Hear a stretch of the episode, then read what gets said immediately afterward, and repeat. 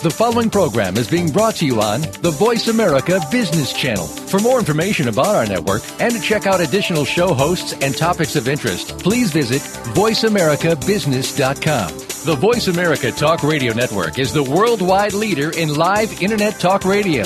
Visit voiceamerica.com. The views and ideas expressed on the following program are strictly those of the hosts or guests and do not necessarily reflect the views and ideas held by the Voice America Talk Radio Network, its staff, and management.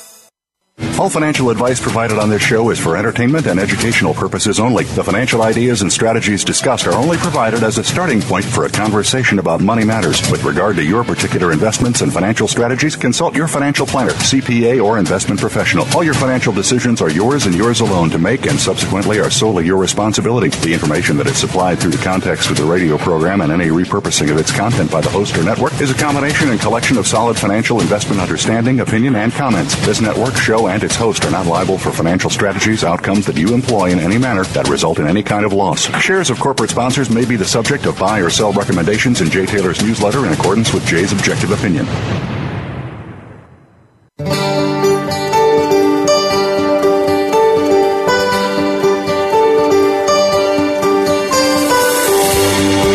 Welcome to Turning Hard Times into Good Times with your host, Jay Taylor. This hour will help investors fix issues and achieve personal gain. Now, here's your host, Jay Taylor. Welcome to Turning Hard Times into Good Times. I'm your host, Jay Taylor, and as I like to remind you each and every week, I'm also the author of a newsletter called Jay Taylor's Gold, Energy, and Tech Stocks. And my company, Taylor Hard Money Advisors, is in partnership with Chen Lin, who publishes What is Chen Buying? What is Chen Selling? And if you're interested in subscribing to Chen's letter or my letter, you need to go to miningstocks.com, miningstocks.com. If you are interested in Chen's letter, you need to put your name on a waiting list. And then during the first couple of weeks of the new quarter that will begin in April, you can sign up and actually subscribe to Chen's letter. It only accepts new subscribers at the beginning of each calendar quarter. We would like to encourage you to continue sending along your questions and comments, criticisms, praises, what have you, to questions4taylor@gmail.com. That's questions4taylor@gmail.com. And also you can follow me on Twitter under Jay Taylor Media. Want to thank each of you for listening to this show, making it one of the more popular shows in the Voice America Business Channel. Want to also thank our sponsors for making this show economically viable. Our sponsors for today's show are Novo Resources, Copper Bank Resources Corp, and Callinex Mines. And with respect to our sponsors, I will be talking to Quinton Hennigh of Novo Resources I guess I'm going to be talking to Quinton in a couple of weeks from now. This Novo Resources share price got taken down fairly hard following the announcement of the deep drill hole last Monday. Actually, I thought the news was quite good from a geological point of view. In fact, one of the geologists that knows this project very well said to me that it was really clearly the people that don't understand what's going on there took the stock down, sold it off. They were speculating that there would be a big hit on the deep hole, and this geologist said, it's kind of stupid in a way because if they had drilled put the drill down in 3 or 4 meters in either direction, they could have come up with a major intersection. So the point is the geologists love it. It's looking very, very good. I continue to like this stock very much and look at periods of time, times of weakness like this as a possibility, a possible entry point for those who may be interested. It is a speculative story, no doubt about it, but it is a very high-grade, near-surface oxide deposit that I think looks like it could be very well a very high margin prospect, given the details that we've discussed with Quinton Hennigh before on this show. Just a note of interest, the company came out with some assays today, and it's a very high nugget situation and that's what makes the assaying so difficult, where one time you can hit phenomenally high grades and then other times come up with things that are not nearly as high. But for example, in today's assay, they had an assay of over 40 grams over a meter, and a lot of other highly economic grades also in that press release. So I continue to like it, this story, very, very much. It is my top holding personally, It is a Witwatersrand look-alike, geologically at least at this point in time.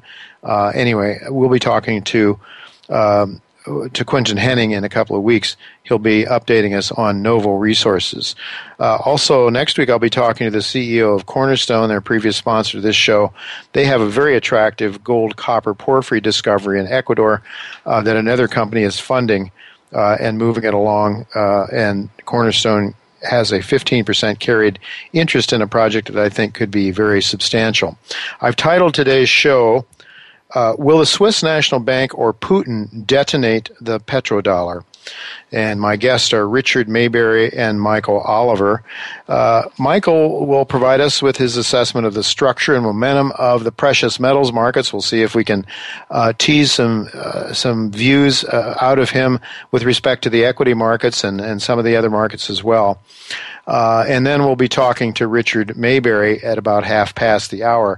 You know, in 1971, Henry Kissinger devised the petrodollar through the use of a military arrangement with the oil-rich Middle East, really with Saudi Arabia, making sure that oil was paid for in dollars, thereby putting a bid under the dollar. Otherwise, the dollar would have nothing to prop it up since gold was taken away from it.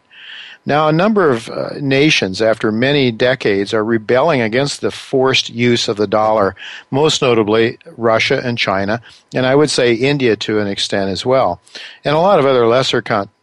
In fact, it is exactly those countries that refuse to go along with the petrodollar that are deemed to be rogue nations by the United States and by NATO.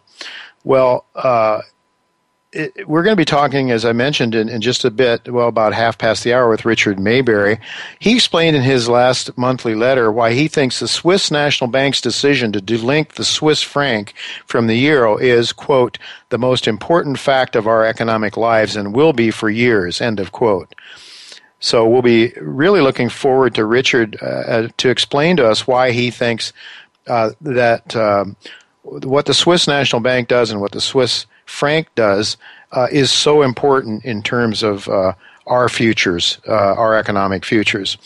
I would like to comment just a little bit before we go to Michael Oliver on some of the equity views, the market views of Dr. Robert McHugh.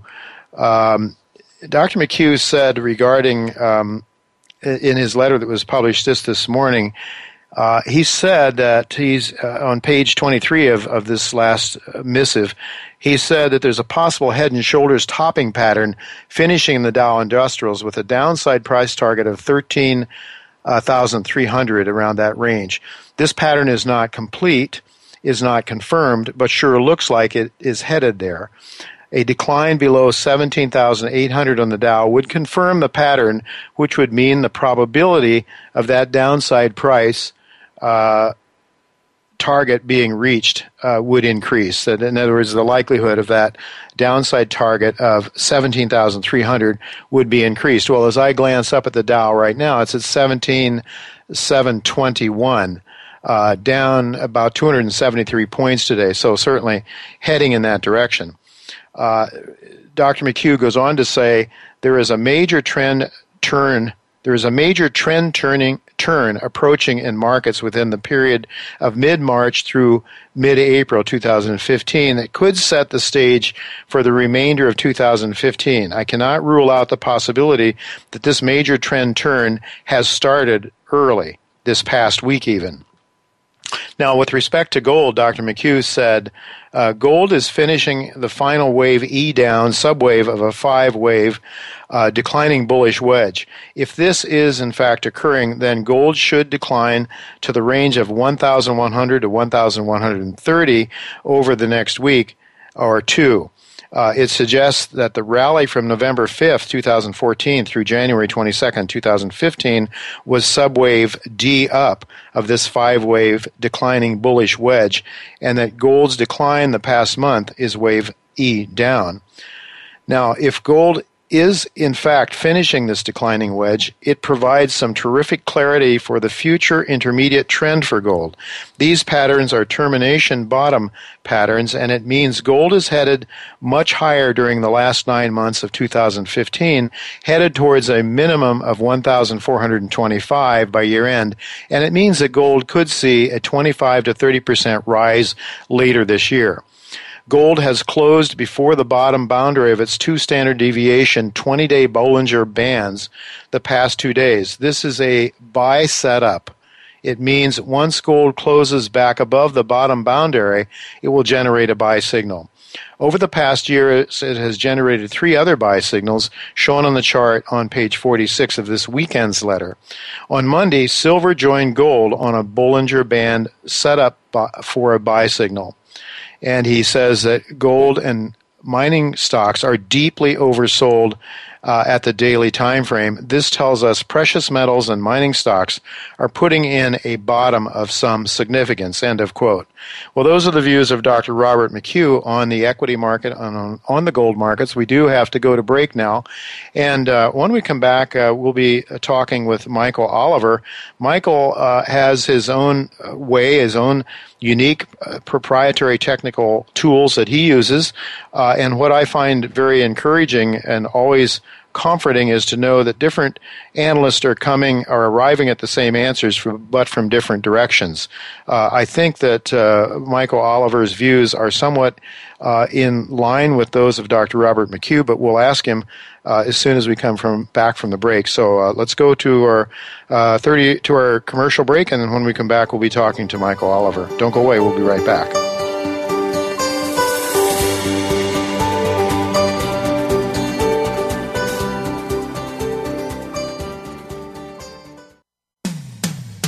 When it comes to business, you'll find the experts here. Voice America Business Network. Novo Resources Corporation, trading symbols NSRPF on the OTCQX and NVO on the Canadian Securities Exchange, is an advanced junior mining exploration company whose highly prospective assets are located in the Hammersley Basin of Western Australia. Novo's flagship asset, its Beaton's Creek Project, has an NI 43-101 compliant resource of 420,000 ounces at a grade of 1.5 grams per ton. With $10 million in cash and strong shareholder support from Newmont Mining, Novo looks to complete a feasibility study in the first quarter of 2015. Become our friend on Facebook. Post your thoughts about our shows and network on our timeline. Visit Facebook.com/Voice America.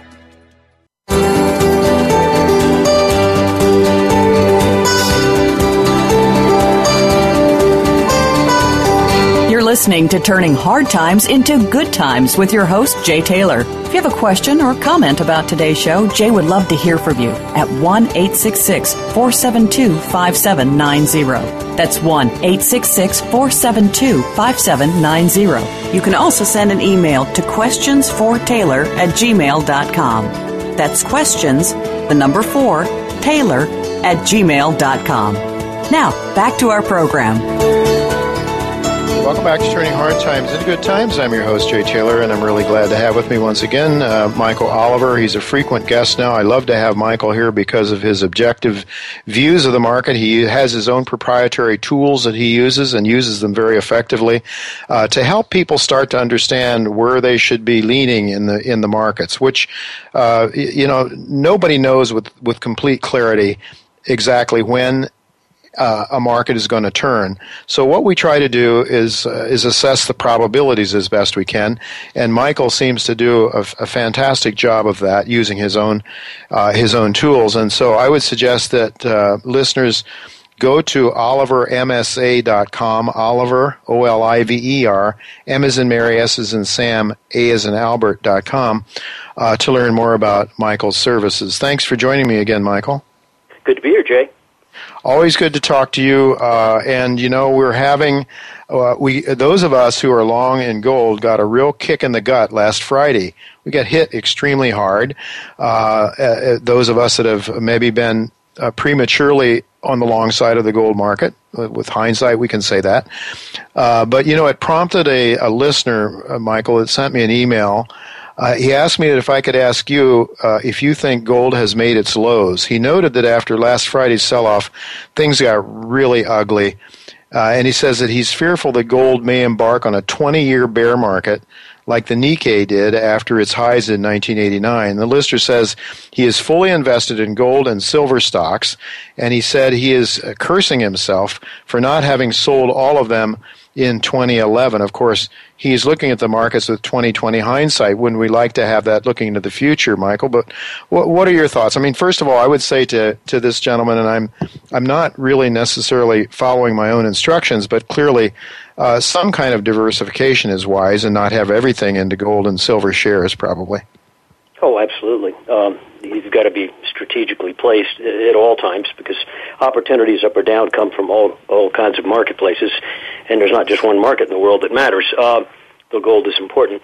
As far as the question from your listener, I can understand his concern. I've come to the conclusion that I'm neutral on the near term right now. I did that last Friday when we broke below the 1190 level. I thought that zone, 1190 to the low 1200s, would probably hold, and it held for about 2 weeks, and finally they plunged below on Friday. And that really didn't break my longer-term view that the 1130.30 low, which was last November's low, just above 1130, still stands a good chance of being the low. Now, it doesn't much matter if you're long, you know, between 1130 and 1250 or so, if you're back down in the mid-1100s. But I don't see, I've done my homework again, and along the lines of the question of your listener, can this thing really cascade a lot lower? I do not see the potential. It could be that Dr. McHugh's Elliott Wave count is on target, and we could go, you know, marginally sweep that low, which is what he's talking about. Yes. But I'm not even sure of that, frankly. I've looked at dailies, weeklies, monthlies, and I'll tell you what, if I were a bear on gold right now, a trader, let's say, not an investor, but a short trader looking for the new low, if you don't get that new low very rapidly, I don't think you're going to get it. And I'll say this as well. If you get back above 1190 again, I think you probably are not going to see a new low. Now, that's $30 above us. That's a couple percentage points. It's not a lot. Yeah. But if you don't sweep those lows soon, probably in the next days, and you turn back up $30, I think all you've seen is a higher secondary low than the November low. And that the big picture stuff, I ran annual momentum last night, and one thing did happen early this year. We took out last year's oscillator highs. Now, that, after multiple years of down, by the way, since peaking in 2011, that is a solid tap on the shoulder that says something positive has occurred there, despite the pullback since then. So I'm inclined to think that, no, we're either close to the low or we have already seen the low, and I think it gets resolved shortly, one way or the other. Well, certainly the listener's his fears and his sentiment is what you would expect to see near a low. I mean, it's just the way we feel when we're long, when we're on the wrong side of the market, near the bottom.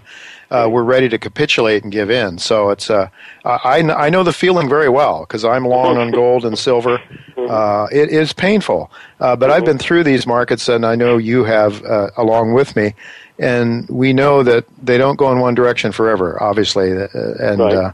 So I think measuring versus the dollar value of gold. You know, if you plot a euro chart, euro gold or a yen gold, it's not the same situation. So no, for sure, and the Canadian dollar even, and some of the companies that I follow are doing business in Canada, and you know they're getting their price in Canadian dollars is a lot different, and they're doing better than a lot of the American companies. Well, you speak of the dollar, and I mean that dollar is just relentlessly rising, though, Michael. And I see when I looked a little while ago, it was 98.46 on the index. It's up 0.88 today. What's your view on the dollar? What's your structural momentum models telling you about the dollar? I actually did a big piece on that in the weekend report, the dollar index, looking back over 30-some-odd years of its price history and its momentum. And I came up with a stark conclusion. And by the way, I have been bullish the dollar since 2011 when it was in the low 70s, the dollar index, based on annual momentum. But now when I reassess annual momentum, which is a long-term metric, it's not looking at the day-to-day, week-to-week, it's looking at the big stuff. I come away with a cold slap in the face. It sort of surprised me. What I found was that it just looked like this is more close to the end of something, not some further dramatic rise. In fact, you could almost make the case, just looking at price going back to the 70s, that this is just another, after two massive waves down, another 50% or so correction to the upside of prior down leg.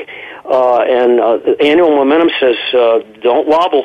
Any wobble of any consequence could start a topping process.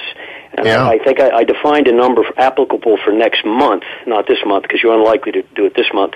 But in the month of April, if you get down under 97, like you said, we're 98.5 right now. That's not much room. You get under 97, and you're going to get a break.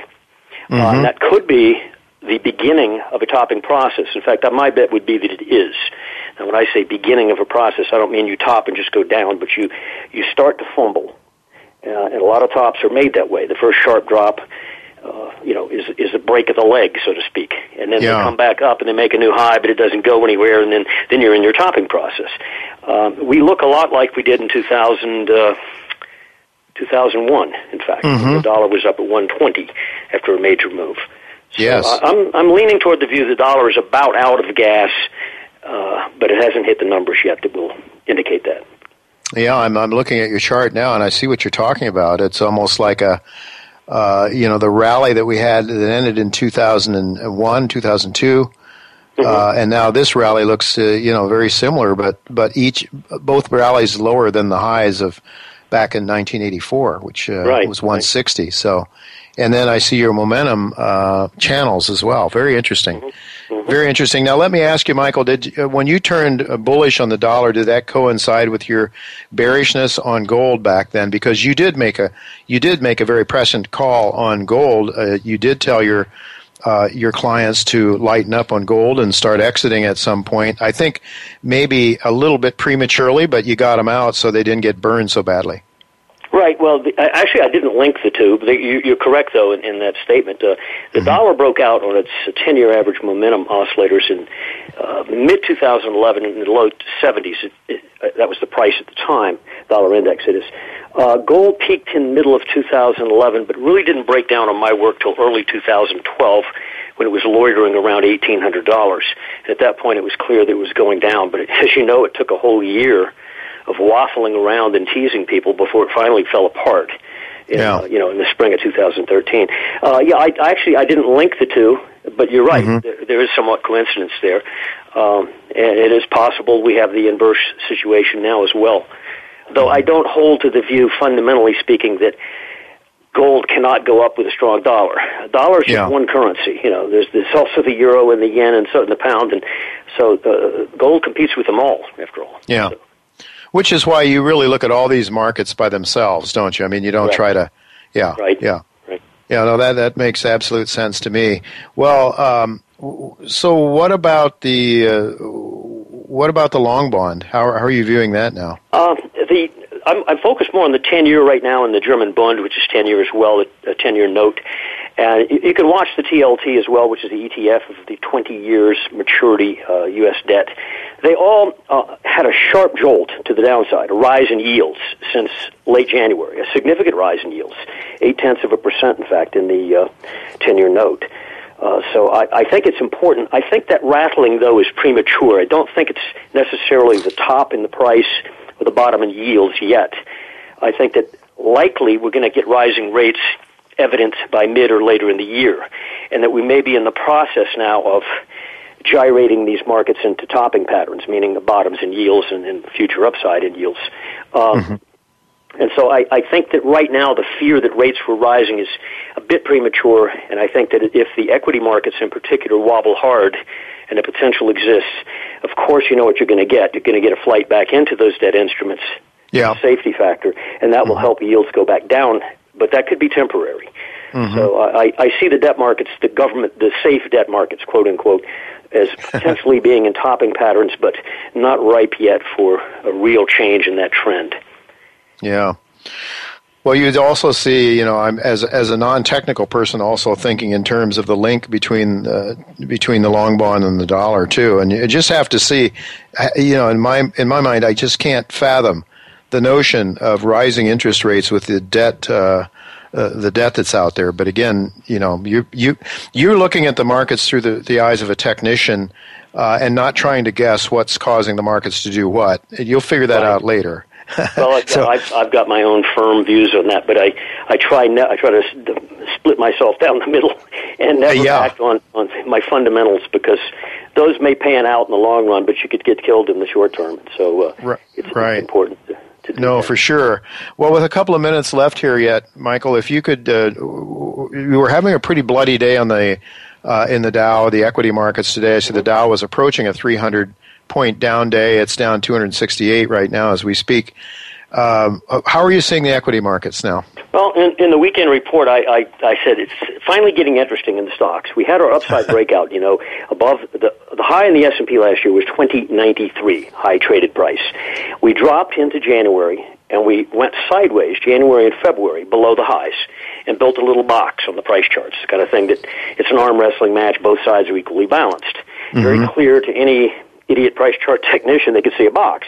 We broke through the top of the box, and that was when we went up to about 2064 in February, and we surged up to new highs.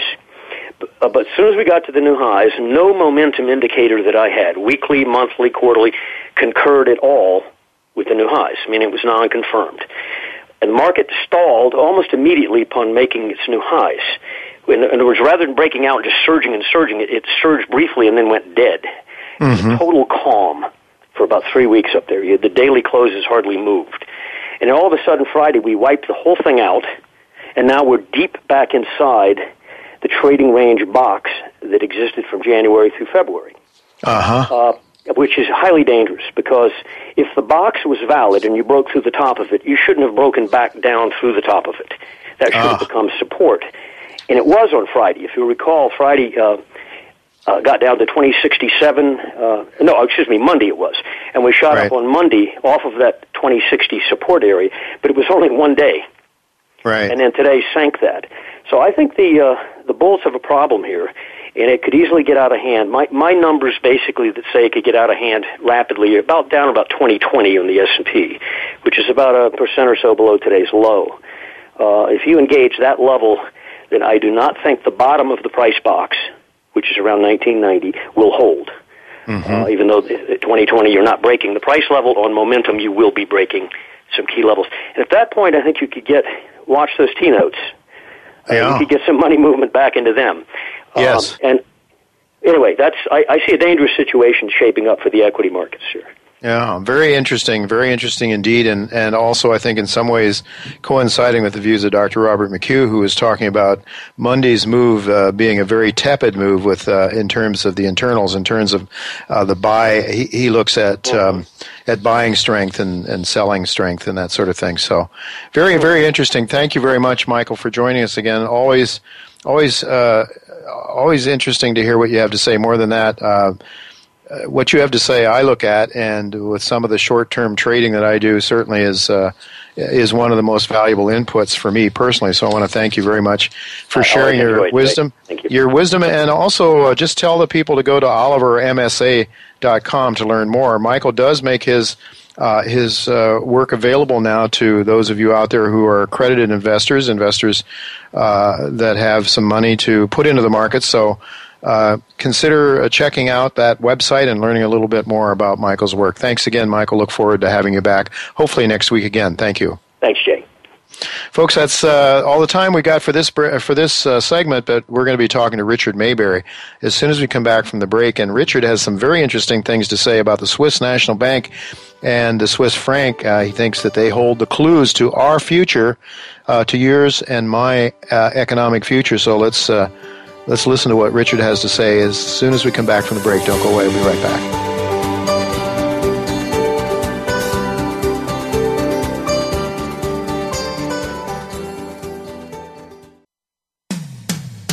When it comes to business, you'll find the experts here. Voice America Business Network. Callinex is a junior with major near-term catalysts.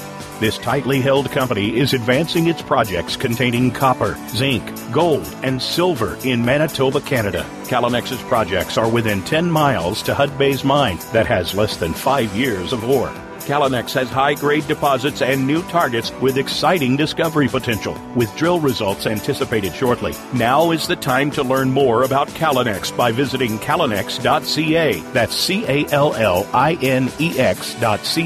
Callinex is publicly traded under the symbol CNX in Canada and CLLXF in the U.S. We're making it easier to listen to the Voice America Talk Radio Network live wherever you go on iPhone, BlackBerry, or Android. Download it from the Apple iTunes App Store, BlackBerry App World, or Android Market.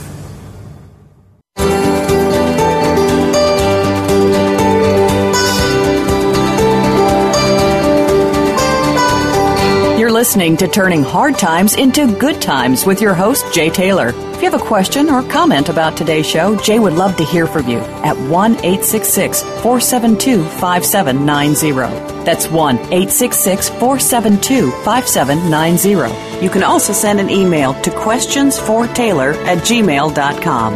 That's questions4Taylor@gmail.com. Now, back to our program.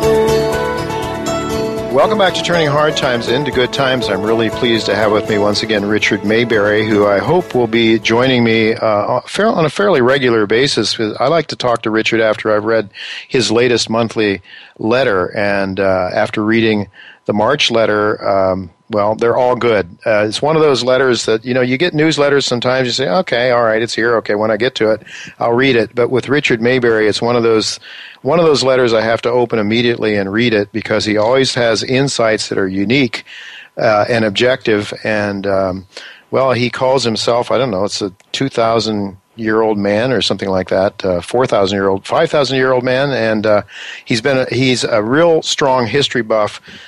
He also understands Austrian economics. He's written books, several of them. I think you can buy all of them. They're on his website at richardmaybury.com. That's MAYBURY.com, richardmaybury.com.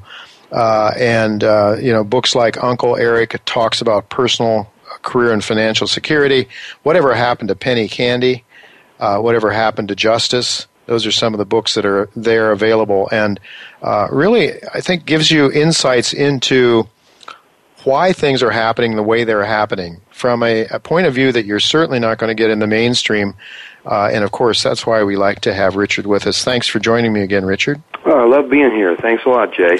Really always fun to talk to you, and I know it's because I really enjoy your work and your insights. And we're, of course, of kindred spirits, as both of us are Austrian believers in liberty and the right of the individual, the sanctity of the individual, if you will, as opposed to the state. The state is always there to try to take away our liberty. The idea that our rights come from Obama or from Hitler or from Stalin or somebody like that, as opposed to having natural rights. As a Christian, I believe they come from God. You don't have to believe that. You can believe that you have the right as an individual, as an entity, to be who you are, uniquely who you are. That we're each, and it seems to me, Richard, that most of these statist countries, and that would be us, of course. Now, they want to take away our individuality. They don't want me to be Jay Taylor. They don't want you to be Richard Maybury. They want us all to sort of goose step in order alongside each other, think a lot, think alike, and believe alike, and do everything alike, right? Oh, yes. Yeah, you do a very good job of explaining that sort of thing. That's why I enjoy listening to you. The Austrian economist Ludwig von Mises used to complain a lot about what he called the presumption of knowledge that students are taught in college, and that I'm sure practically every leader in Washington was taught in college, especially Obama. The kids come out of college thinking that there are experts who understand how the economy works. Yeah. You know, and well, it's just like in the Kremlin, right? Yeah, right. The same socialist assumption that there are people who understand the economy, and that because they understand it, they're entitled to force their plans onto the rest of us in order to make the world a better place. Right. And that's insane. There's nobody that understands the economy. It's And it's not a machine. As you'll notice in the mainstream news media, you can tell all the people who are trained in these kinds of colleges, they talk about the economy like it's a machine. It can be adjusted, or it can be tuned, or it can be speeded up or slowed down. The economy is not a machine. It's people, human beings. It's an ecology, and it's the most complex ecology on the planet. It's if you look at a tropical rainforest or a tropical reef, you're looking at some of the most complex ecologies in the natural world, but the human ecology, which we call the economy, is just unimaginably more complex than that. And these people come out of college thinking there's somebody who understands it. It's crazy. And Richard, what bothers me more than anything else is the fact that they do not think they need to inspect the results. They do not need to evaluate the results of their policies. They just continue doing the same thing over and over again, even more so. And the idea is that if it didn't work in the 1930s, it wasn't perfected. And this time, by golly, we're going to make sure we got it right. So onward they march. But I would like to I would like to really sort of focus on your last newsletter, and again suggest to my listeners that you consider subscribing to Richard Maybury's early warning report. And again, it's Richard Maybury, MAYBURY.com. Go there to sign up for this letter. It's not expensive, and it's just filled with all kinds of insights that you're not going to get anywhere else. And but the one I'd like to focus on as much as we can this week is your last letter that talked about the importance of the Swiss National Bank's decision to detach the Swiss franc from the euro. First of all, could you sort of give us an idea, why did the Swiss decide to attach the Swiss franc to the euro to start with, going back, I guess, a couple of years ago now, wasn't it? Yeah. In 2011 they did that. An awful lot of economics, as well as geopolitics and war and all the other things, can be understood by looking at maps. And if you look at a map of Europe, you find Switzerland in the exact center of Europe, which means that the Swiss are landlocked, so they can't very easily put things on ships and trade with other countries. They have to trade with the people immediately around them. And so their whole economy, which is a very, very advanced economy, one of the most advanced in the world, is heavily intertwined with the countries around them. And that means that when they're trying to do business with the people in the countries around them, they need to have some sort of a currency arrangement where the values of the currencies aren't bouncing around all over the place, because when you're making a business deal, you've got to be able to plan ahead, and you need to have some sense of what prices are going to be tomorrow before you can set up your agreements to do whatever you're going to do.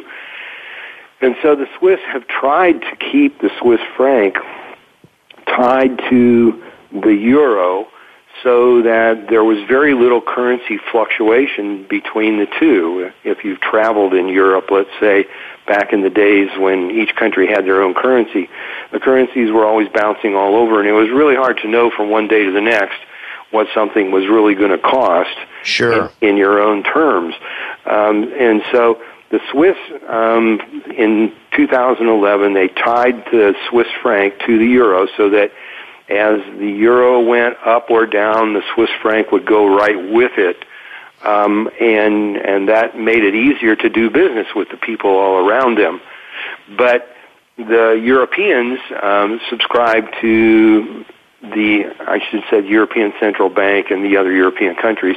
They subscribed to the Keynesian economic viewpoint, which says governments should control practically everything and manipulate whatever it takes to do whatever they want to get done.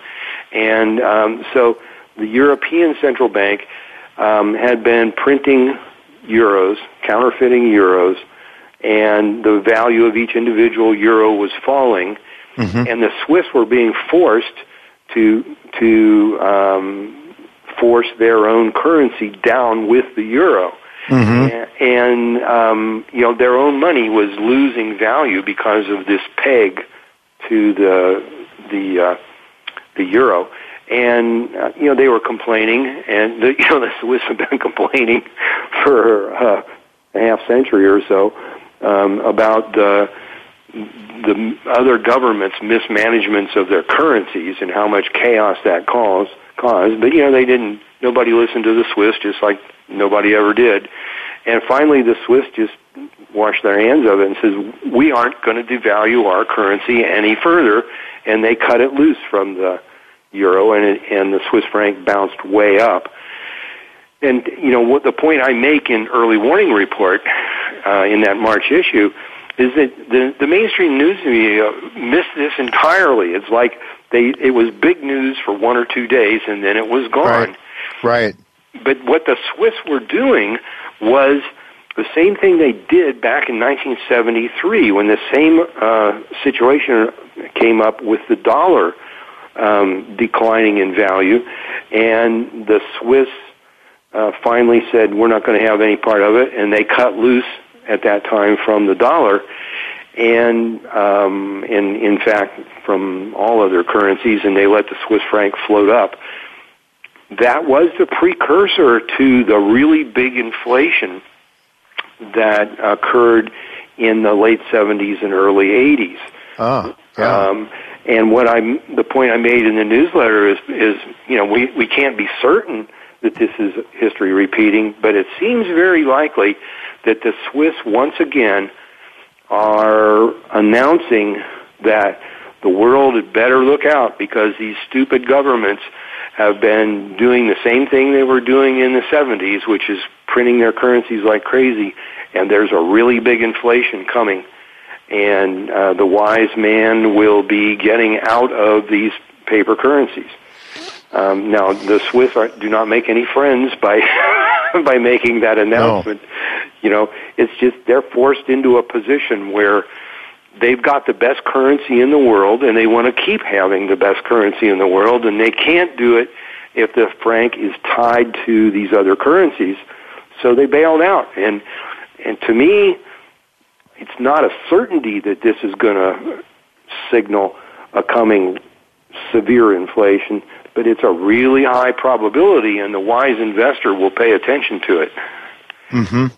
You know, I'm just trying to understand the politics of why the Swiss would, you know, why they would do what they did when they did it. But of course, initially when they linked to the euro, the Swiss was stronger. It was getting stronger all the time, and it was hurting their exports supposedly. I'm sure it was to an extent. Mm-hmm. But then on the other hand, Richard, you know, the Swiss, because of their strong currency and their traditions for banking is probably their most important industry. I'm guessing. I believe mm-hmm. that's the case. Yep. And so I would imagine that if people around the world started to see the Swiss franc start to get watered down like everything else, that might have hurt their banking interest. Do you think that might have been part of what played into their detachment from the Swiss, from the euro again? Yeah, that's very true. The Swiss are famous for having the most prudent bankers in the world and for being a refuge for people who are living in tyranny and need to get their money out of their countries and put it in a safe place, because Switzerland has a better reputation for bank privacy than anybody else does. So an awful lot of the Swiss main product to the world, which is banking, is this image of prudence. And as the Swiss franc stays tied to other currencies and is dragged down by them, the Swiss run the risk of losing that reputation for prudence.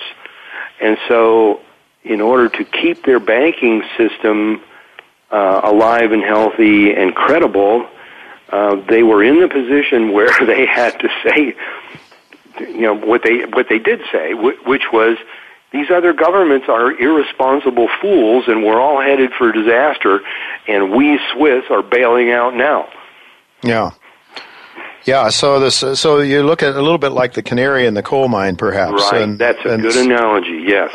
The Swiss are sending a message to the rest of the world, look, this is crazy. We can't deal with this anymore. And yet the Swiss, you know, they had a chance to back that gold referendum last year that would have really underpinned or would have really solidified and made a statement, I would have thought.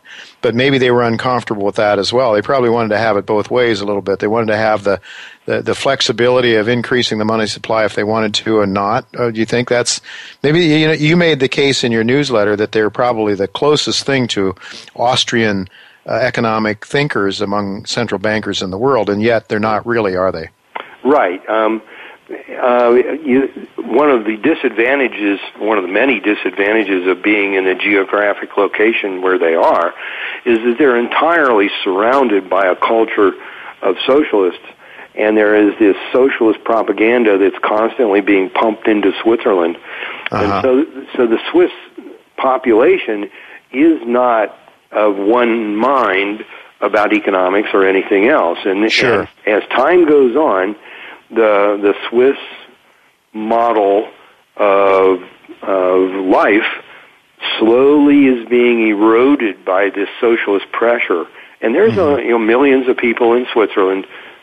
Well, maybe not millions. I don't know. I shouldn't say that. But some large number of people in Switzerland who are influential and in one way or another, and are being dragged over to this diabolical economic philosophy that's wrecking the rest of the world.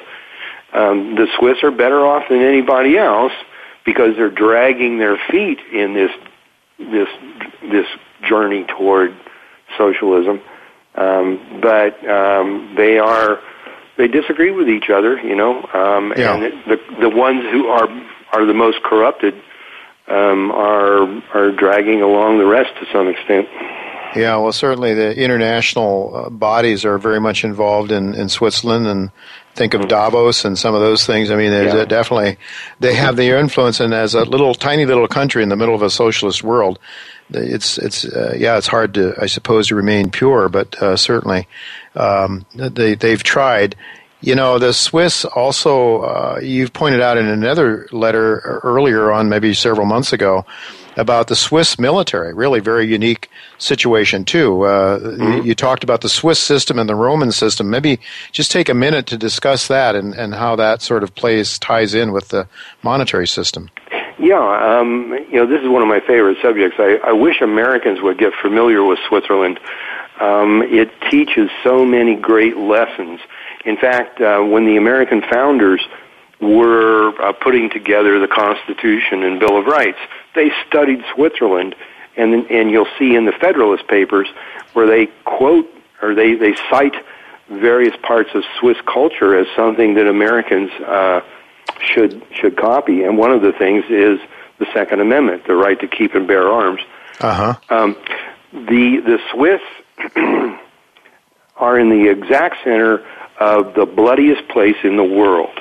In the last 200 years or so, there have been more than 140 wars in Switzerland, in Europe. 140 wars that these other Europeans have fought, and the Swiss have not participated in any of them. Even World War I and World War II, as awful as those were, and Switzerland was entirely surrounded by both of them, the Swiss do not participate. And nobody attacks them because they have a military force that is astounding. There's an old saying that Switzerland does not have an army. Switzerland is an army. Everybody's trained to defend their own castle. Is that it? That's exactly right. Marksmanship is pretty much the national sport, and the typical Swiss militiaman keeps his battle rifle and ammunition in his home. And he's ready to turn out to defend the country at any moment. And the William Tell legend that we kind of consider to be a sort of a fairy tale is taken as a serious lesson by the Swiss. And what Americans don't quite get is that what William Tell did after the Apple incident is he went out looking for the ruler who was behind the invasion of his country, and he killed the ruler. Ah. And that is part of the Swiss model, is if somebody invades our country, okay, we'll go after the privates and corporals if we have to, but what we're really going to do is go after the generals and the colonels and the politicians. Mm-hmm. And the Swiss are very much into free trade. They trade with everybody all over the world. You know, we've all, for instance, seen the Swiss Army knife, the little sure. pocket knife. You know, there's lots of Swiss business done all over the world, which means there are Swiss all over the world all the time, and each of them is a sniper. You don't want to tangle with the Swiss if you're but you know, here Richard, if everybody has a gun in their home, they must have a horrendously high murder rate in Switzerland. Actually, it's one of the safest countries in the world. I'm playing devil's advocate here, because right. that's what we hear in New York City. That's what we hear in New York City. I mean, we can't allow people to be armed because, oh my goodness, they would be. Of course, that's a false flag. Yeah, an interesting point to focus on that most Americans never pay attention to, and the Second Amendment. All big battles going on all the time with the Second Amendment. Second Amendment says a well-regulated militia being necessary to the security of a free state. It starts mm-hmm. off with the words well-regulated, uh-huh. and that's what the Swiss have. The whole country is trained in the proper use of firearms. Mm-hmm. It's not just a bunch of yahoos that go down to the local gun shop and get a gun and go out and use it without being trained. These people are very well trained, and they keep their battle rifles in their homes. So, I mean, it's like there's almost no crime rate at all, because every Swiss crook knows that when he breaks into somebody's house, he's going in against a trained soldier with a battle rifle. Yeah, so his job is very short. Well, yeah, everybody would be a threat if you tried to invade Switzerland. I guess every house would have its own firepower. Yeah. You know, getting back with just a couple of minutes left here, my engineer is telling me 3 minutes. Mm. We're looking at the Swiss. How do you see this thing playing out then, Richard? If we're going to be the Swiss, we're seeing negative interest rates essentially in Switzerland because people around the world are sending their money there, and because it's like you have to pay the bank to keep your money now. I mean, mm-hmm. this is insanity, it seems to me. Of course, mm-hmm. They are wrecking capitalism. They're destroying the policymakers are destroying capitalism around the world mm-hmm. by not allowing the price mechanism, price discovery of capital, essentially by destroying the. So how is this going to play out? Then do you see Europe? Of course, the euro is shrinking very rapidly now as Draghi and these guys are, you know, I guess really. People are believing they're really going to start quantitative easing there. So, mm-hmm. so the Swiss franc is going to continue to get stronger.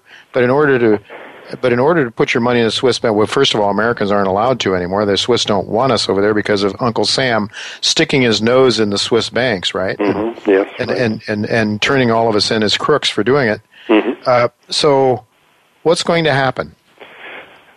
Well, how's it going to play out?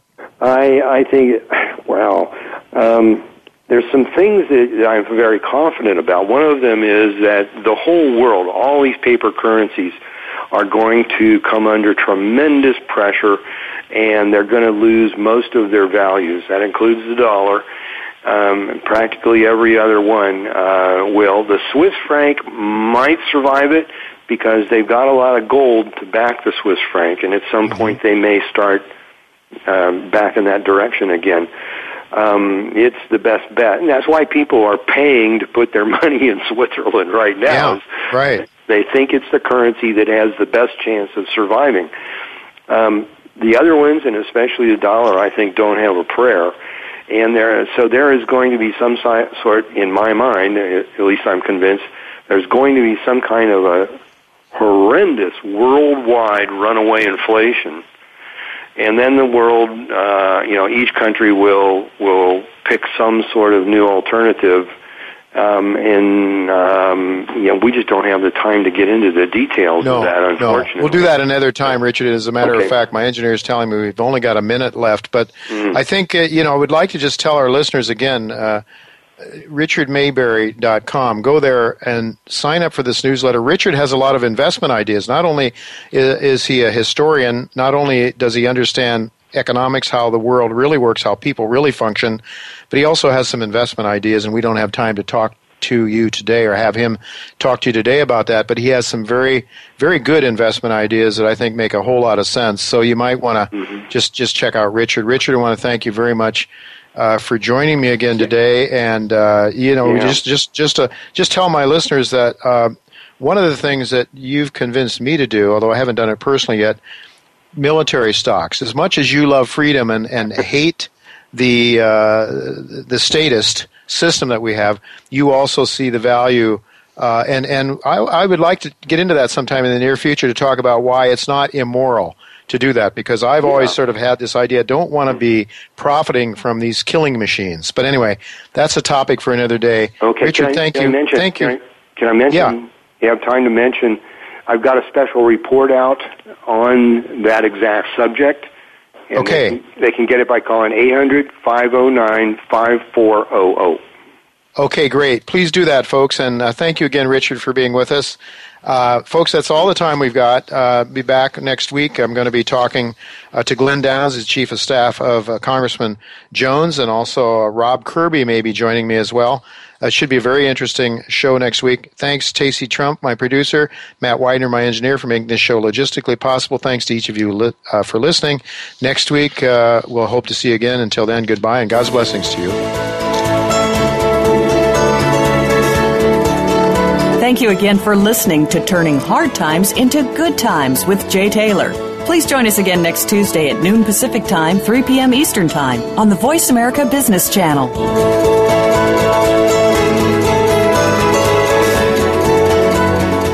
Novo Resources Corporation, trading symbols NSRPF on the OTCQX and NVO on the Canadian Securities Exchange, is an advanced junior mining exploration company whose highly prospective assets are located in the Hammersley Basin of Western Australia. Novo's flagship asset, its Beaton's Creek Project, has an NI 43-101 compliant resource of 420,000 ounces at a grade of 1.5 grams per ton. With $10 million in cash and strong shareholder support from Newmont Mining, Novo looks to complete a feasibility study in the first quarter of 2015.